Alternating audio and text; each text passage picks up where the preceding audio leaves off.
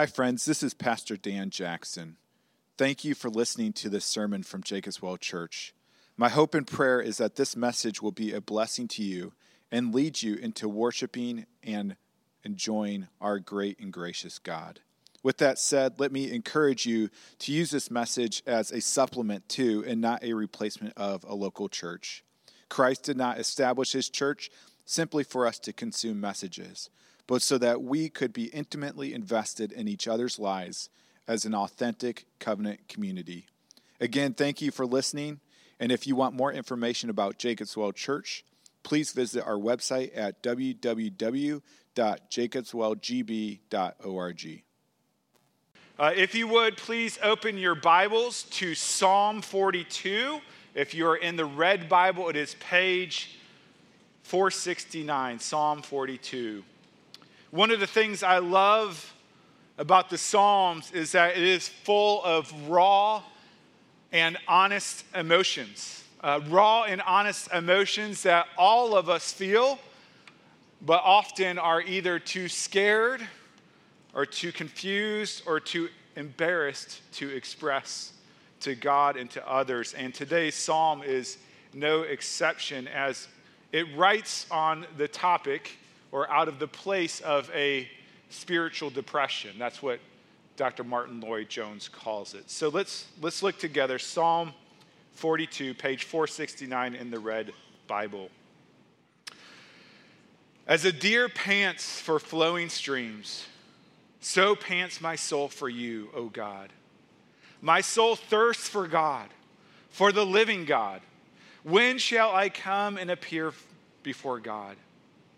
My tears have been my food day and night, while they say to me all the day long, Where is your God? These things I remember as I pour out my soul, how I would go with the throng and lead them in the procession to the house of God with glad shouts and songs of praise, a multitude keeping festival. Why are you cast down, O my soul? And why are you in turmoil within me? Hope in God, for I shall again praise him, my salvation and my God. My soul is cast down within me. Therefore, I remember you from the land of Jordan and of Hermon from Mount Mizar. Deep calls to deep at the roar of your waterfalls. All your breakers and your waves have gone over me. By day, the Lord commands his steadfast love, and at night, his song is with me, a prayer to the God of my life. I say to God, my rock, why have you forgotten me? Why do I go mourning because of the oppression of the enemy? As with a deadly wound in my bones, my adversaries taunt me while they say to me all the day long, Where is your God? Why are you cast down, O my soul? And why, have, why are you in turmoil within me? Hope in God, for I shall again praise him, my salvation and my God. Let's pray. Lord, we are so thankful for the Psalms the Psalms that so often can put words to what we are feeling inside. And so, God, pray today that as we look at your holy and inspired and inerrant word, that it would resonate with our own soul and that we would see the light in the midst of times of darkness. We pray this in Jesus' name. Amen. Before I moved up to Green Bay from St. Louis, I don't know if I ever experienced any form of depression at all. Um, but then I started hitting February and March in Wisconsin. And I noticed I started to get some seasonal depression during that time. And there would be times where I would just say to my wife, Hey, I just, I'm sad. I just need to go up and lay in bed. And she would allow me to do that. You know, if I were to choose a time of year to preach this sermon, it would probably be late February or early March because many of you struggle with a depression of sorts during that time. But many of you also know that depression is not quarantined to winter months. Many of you know depression because it has lived with you for days and months and even years. Some of you have gone through spiritual depression. Some of you are going through a spiritual depression. Some of you will go through a spiritual depression and never have. And it's so important for you who have not yet gone through a spiritual depression, probably many of our children, because I don't want it to catch you off guard. When it comes your way, I don't want you to think, oh, this isn't what a Christian is supposed to experience. Nor do I want you to think that God has given up on you. And so it's so important that you know this is an experience of faithful Christians many of the heroes in our faith. R.C. Sproul comments on this, and he doesn't call this spiritual depression, but the dark night of the soul. And this is what he says. It's a pretty lengthy, uh, lengthy statement, but it's, it's helpful. He says, The dark night of the soul, this phenomenon describes a malady. Did I say that correct? A malady? Is that right? Okay, which is a problem uh, that the greatest of Christians has suffered from time to time it was the malady that provoked David to soak his pillow with tears. It was the malady that earned for Jeremiah the, I don't know, how do you say that? Sobriquet? Something. I'm not smart enough to read this stuff, but it means nickname, all right? It earned Jeremiah the nickname, the weeping prophet. It was the malady that so afflicted Martin Luther that his melancholy threatened to destroy him. This is no ordinary fit of depression, but it is a depression that is linked to a crisis of faith, a crisis that comes when one senses, that's the important word, senses the absence of God or gives rise to a feeling of abandonment by Him. In writing to the Corinthians in his second letter, Paul reminds the church that the treasure we have from God is a treasure that is contained not in vessels of gold and silver but in what the apostle calls jars of clay. Our Lord himself was a man of sorrows and acquainted with grief. Grief is a legitimate emotion, at times even a virtue, but there must be no place in the soul for bitterness. The presence of faith gives no guarantee of the absence of spiritual depression. However, the dark night of the soul always gives way to the brightness of the noonday light of the presence of God. If you're here today and you are struggling with spiritual depression, and for that reason feel like a second class Christian, notice the heroes of the faith who have experienced something very similar. You know, if, if, there was a sermon that I could, I could put in a box and give to you and say, open in case of an emergency, this might be that sermon.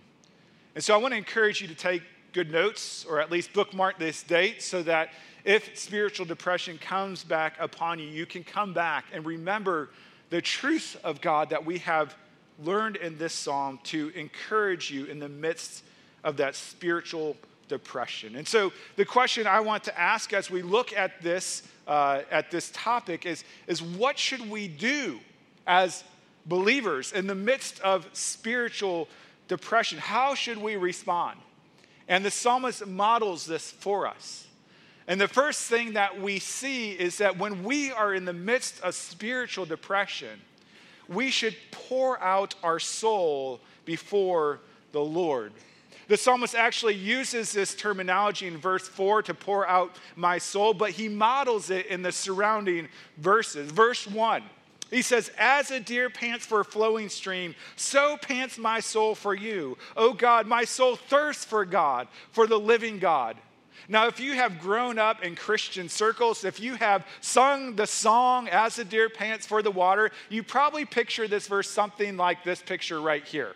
You know, something that is refreshing and nourishing and, you know, harmonious and wonderful. But if you notice in this psalm, it does not say that the deer is drinking of the water. The deer is panting for the water and cannot find the water. And so, if there was a picture of this verse, it would not be so much this picture, but it would be this picture right here. and you may say, that is a very ugly and disturbing picture. But that's exactly what the psalmist is trying to communicate that he is in a very, a very difficult and thirsty situation with his soul in which he is seeking the nourishment of God in the midst of dryness for his soul. Have you ever been there? And so the psalmist is honestly pouring out his soul before the Lord. This is reaffirmed as he goes on and he says, What shall I come? When shall I come and appear before God? He feels distance from the Lord. Have you ever been there? He continues in verse 3 and says, My tears have been my food day and night. And so we may skip over this quickly, but what we learn, even just from these few words, is that he was weeping day and night. It, not only that, but, but potentially he wasn't even eating because he says, My tears were my food. That's what I was consuming. And so if you have ever been so depressed that you feel like no one could possibly understand what you are going through, I would challenge you that this psalmist does. This psalmist is in the depth of woe, in the midst of depression. He goes on and says, uh, While they say to me all the day long, Where is your God? I'm not sure if in this verse he's talking about his tears or if he's talking about his enemy, but both of them say, Where's your God? You say your God is a refuge. You say your God is a comfort. You say your God is strength. You say your God is joy. Look at you. Where is your God? The honesty continues, verse 7. He says, Deep calls to deep at the roar of your waterfalls. All your breakers and your waves have gone over me. In the Bible, the sea represents chaos.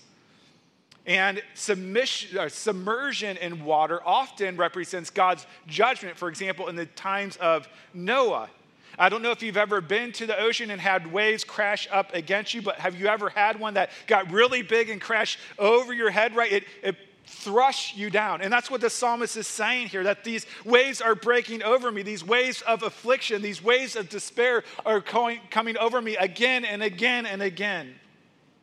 Verse 9 I say to God, my rock, why have you forgotten me? Why do I go mourning because of the oppression of the enemy? As with a deadly wound in my bones, my adversaries taunt me while they say to me all the day long, Where is your God? If you remember, I opened by saying I love how honest and raw these Psalms are. But one of the things that I love about the Psalms, and I, have said this to several people, is that the Psalms many times are unbiblical. if you look in this passage right here, he says, um, he says, Why have you forgotten me? And, and yet, there are many times in the Old Testament, and when the Lord says, I will never leave you or forsake you. And, so, when this psalmist writes, Why have you forgotten me? the theology police could come out and say, No, no, no, that's not true. God has not forgotten you. But you see, in this passage, the psalmist is expressing real emotions. Real emotions in which he feels like the Lord has forgotten him. You see, the psalmist is expressing emotions that are real to him, even if biblically they're not true. There's a woman named Jane. Um, also known Nightbirde. She is a, a Christian woman who was a, a, worship leader at a church, and she recently was on America's Got Talent, if any of you watched that show, and so she has become somewhat famous. But on New Year's Eve, 2019, you think a day of celebration, New Year's Eve, 2019, she was diagnosed with term, terminal cancer. And tumors have infiltrated her lungs, her liver, her lymph nodes, and her spines. And so it's not very good.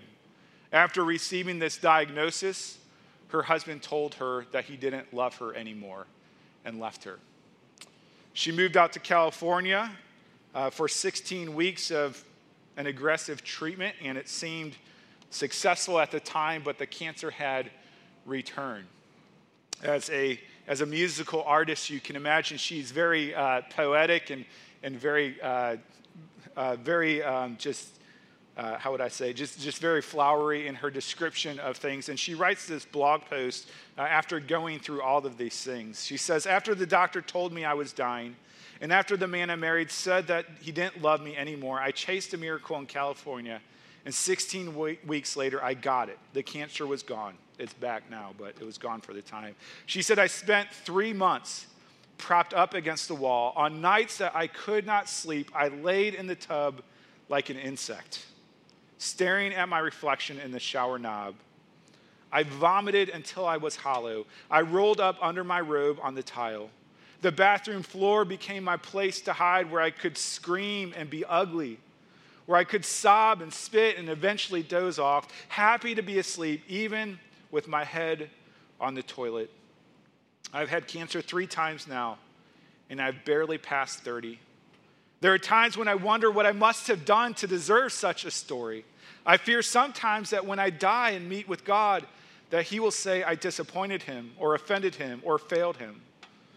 But one thing I know for sure is this He can never say that He did not know me. And I love this. It's, it's long, but man, it's so good. She says, I am God's downstairs neighbor, banging on the ceiling with a broomstick. I show up at his door every day, sometimes with songs, sometimes with curses. Sometimes apologies, gifts, questions, demands. Sometimes I use my key under the mat and let myself in. Other times I sulk outside until he opens the door to me himself. I have told him I wanted to die, and I meant it. Tears have become the only prayer I know. Prayers, tears roll over my nostrils and drip down my forearms. They fall to the ground as I reach for him. These are prayers I repeat night and day, sunrise and sunset. Call me bitter if you want to. That's fair. Count me among the angry, the cynical, the offended, the hardened. But count me also among the friends of God. For I have seen him in rare form. I have felt him exhale, laid in his shadow, squinted to read the message he wrote for me in the grout. Quote, I'm sad too.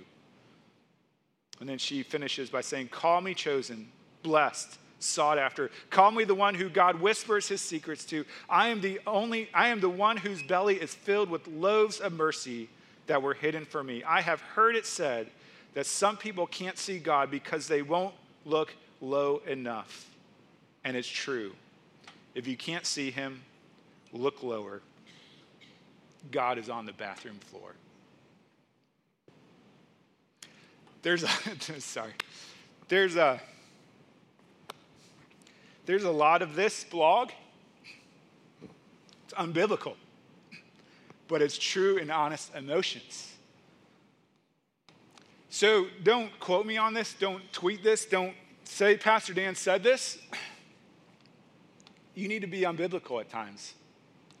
You need to express your honest emotions before the Lord, even if they are unbiblical. I mean, think of it this way if one of my kids was feeling like I didn't love him, I would want him to come and tell me that, even though it's completely untrue. I'd do anything for my kids. God is your heavenly father. He wants, he already knows what you're feeling, anyways. It's not going to be a surprise. He wants you to communicate, to, to, to spill out your soul to be honest with yourself, to be honest with God, to tell Him what you are feeling. If you feel like He has abandoned you, even though it's not true, tell Him you feel that. Don't do it with a clenched fist in rebellion, but in a moment of brokenness and humility, say, Lord, this is how I feel. And so, this is what the psalmist teaches us. The first step in the midst of our spiritual depression is to pour out our soul, every drop of it, even if it's not biblically true. You can do this in journaling, that's how I do it. You can do this in counseling, you can do this in prayer, you can do this a number of ways. But pour out your soul before the Lord. That's the first step. The second step is to remember, to remember for your soul. What you'll see in the midst of this psalm is that, um, is that the psalmist is having a conversation with himself between his, his head and his soul, uh, not being dualistic. he has this conversation between his mind and his heart. And so he's talking to his heart in a lot of the, the time of it. But look at verse 4 with me. He says, These things I remember as I pour out my soul. That's what we just talked about. That's just what we saw him model pouring out of the soul. He says, These things I remember as I pour out my soul, how I would go with the throng and lead them in procession to the house of God with glad shouts and songs of praise, a multitude keeping festival. And then skip down later to the end of verse 6, he says, Therefore I remember you from the land of Jordan and of Hermon from Mount Mizar. You see there twice he says, I remember, I am reminding myself of these things. And what is he reminding himself of? He's reminding himself of a time that he was in the house of the Lord worshiping with the people of God. We don't know why he is in the land beyond the land of Jordan, away from the city of Jerusalem, but he is there for some reason. And he is longing and craving to come together and to worship with the people of God. This is something that is far different than what we hear from most Americans today. For most Americans, it's I will come to church if it is convenient. I will come to church if I don't have to wake up early. I will come to church if my kid does not have a soccer game. You see, for this psalmist, me and Jesus was not enough for him. Personal devotional time was not enough for him. It is good, it is right, it is helpful, but he needs the people of God. He needs to gather to worship with the people of God. What we do here on Sunday mornings is not just another appointment on your schedule. This is vital for the nourishment of your soul. And this is what he is longing for and reminding himself of is gathering together with the people of God to worship the Lord. And then, verse 8, he continues to remind himself. He says, By day the Lord commands his steadfast love or his loving kindness, and at night his song is with me, a prayer to the God of my life. Here you see the psalmist remembering the words of the Lord to correct his unbiblical feelings that he had just poured out and that he continues to pour out. The psalmist is reminding himself that the Lord has commissioned his steadfast love to come upon the psalmist day and night. Do you know that is true of you, Christian?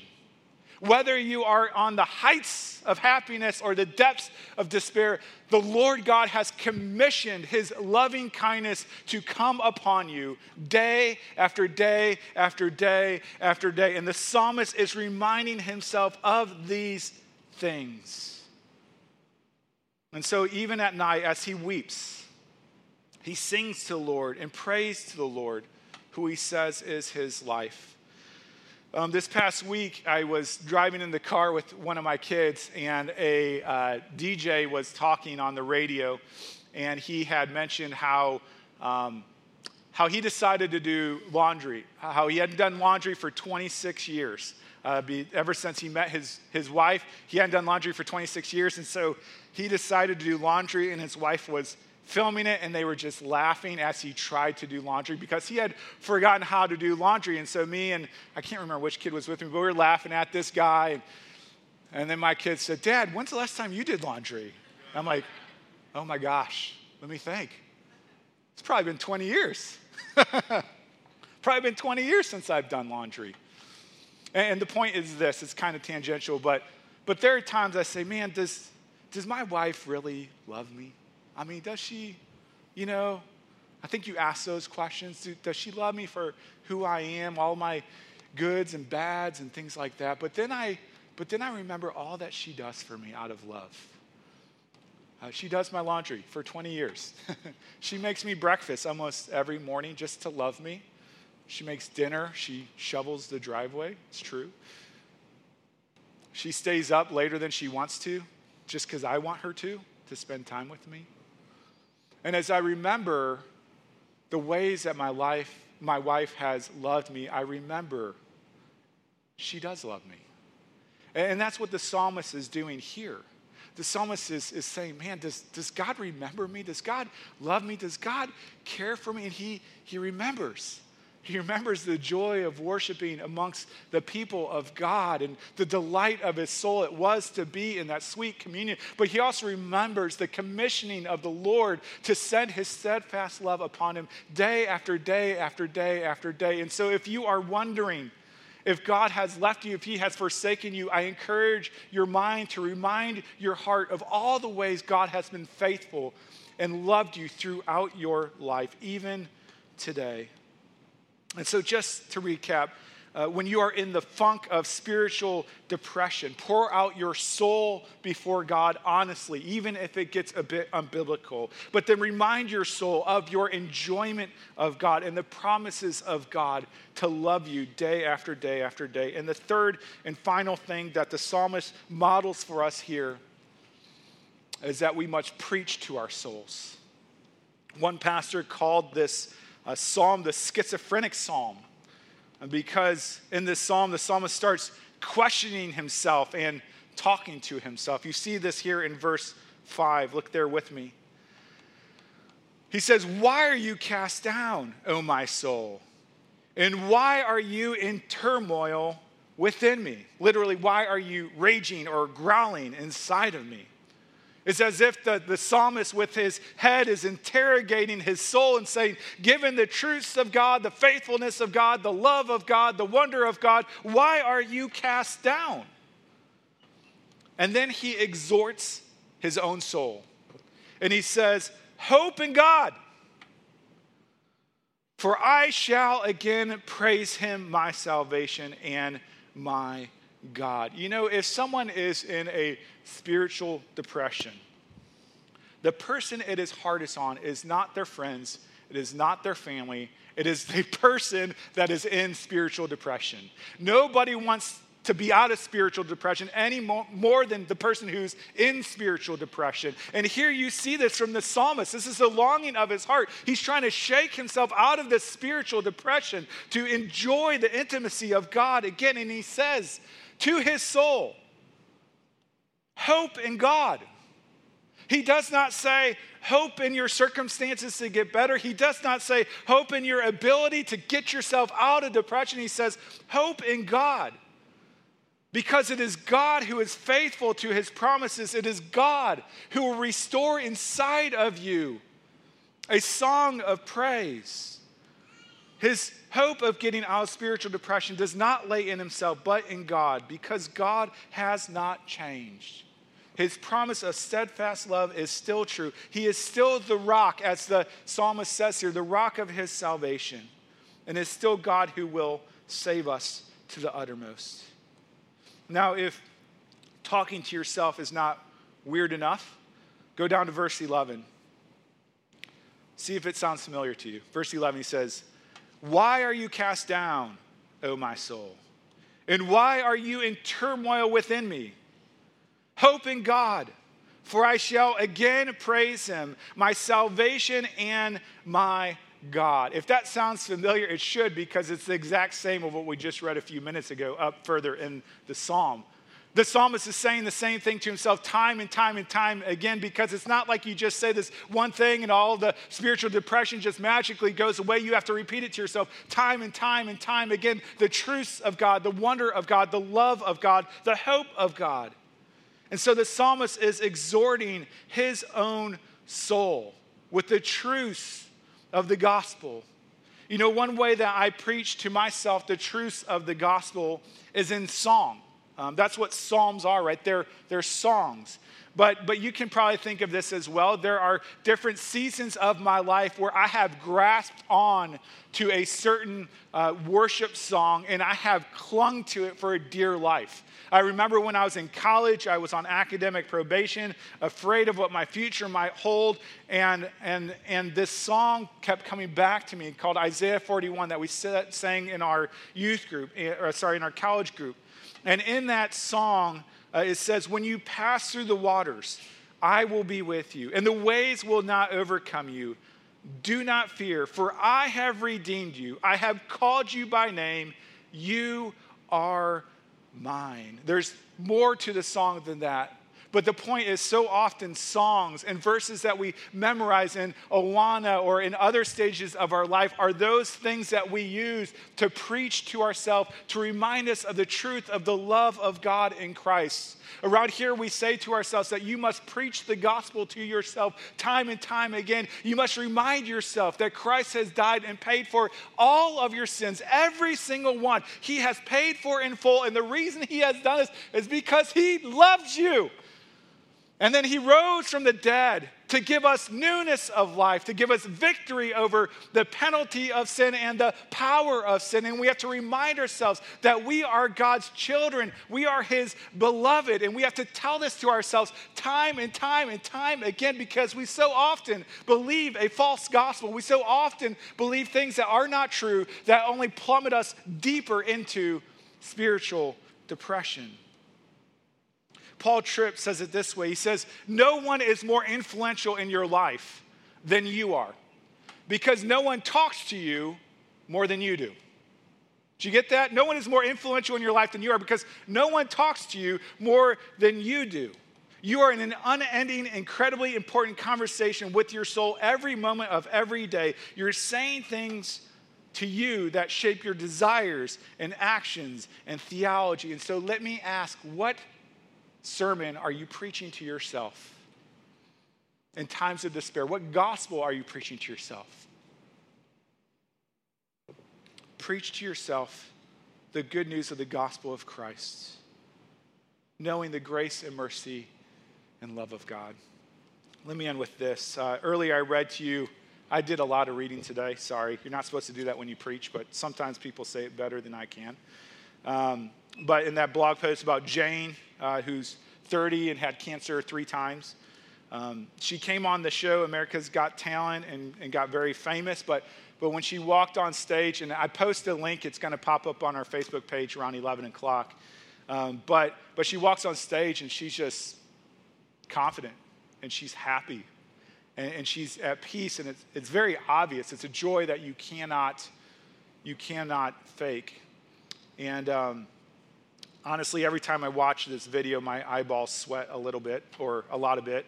Uh, but the judges start interviewing her, and as they dig in, they find out um, that not, as, not all is well with her. Uh, we find out later, again, that she has a 2% chance of living, and yet she comes on the stage with such joy and such peace that it's just, it blows the judges away, it blows the people away there in the auditorium. During the interaction, she says, It's so important for people to know that I'm so much more than the bad things that happen to me. And you can't wait until life isn't hard anymore before you decide to be happy. And then she goes on to sing a song. And it's not explicitly Christian, but the refrain is basically, it's okay. It's okay. It's okay. It's all right to be lost sometimes. And it is a beautiful song. Gospel Coalition, which some of you are familiar with, picked it up and wrote an article on it. And they asked the question how can a woman with a 2% chance sing a song that says it's okay? And uh, the article ends saying America is fascinated with Nightbirde not simply because her story is compelling, but because she seems to possess something elusive we all want. Or rather, someone, the God who knows our pain, meets us in our pain and redeems our pain. With this God, we too can have a hope that allows us to sing. Along with Nightbirde, the unlikeliness of refrains in a world of sickness and death, it's okay. Um,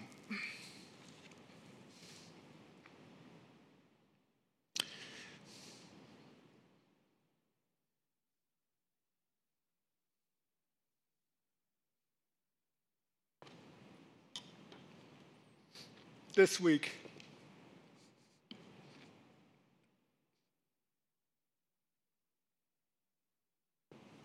So many of your faces.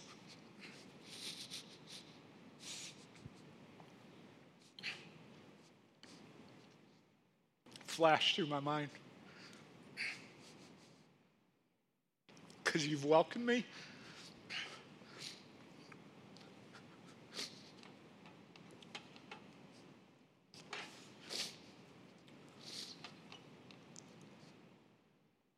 You've welcomed me into those sacred moments of spiritual depression.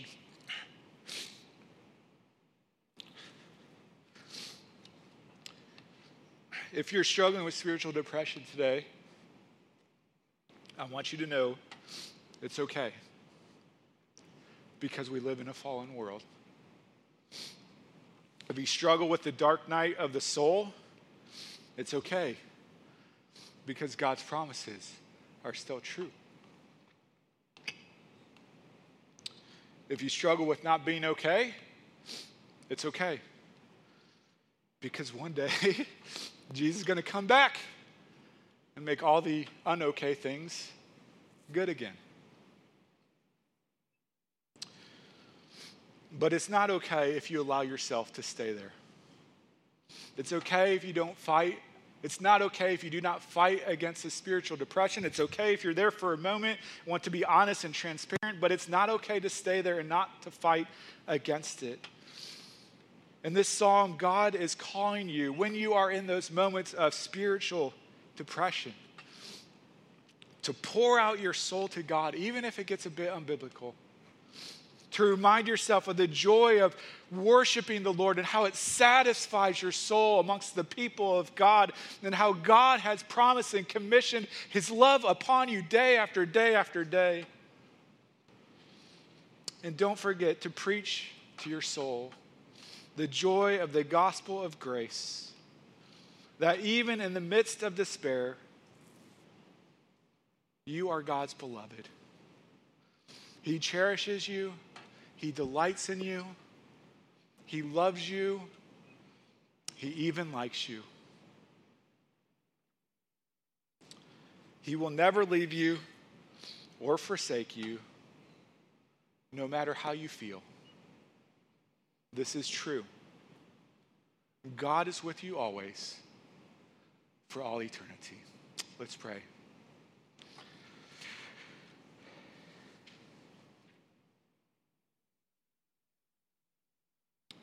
Lord, I am so thankful for this psalm. I've never been that deep into despair, that deep into depression.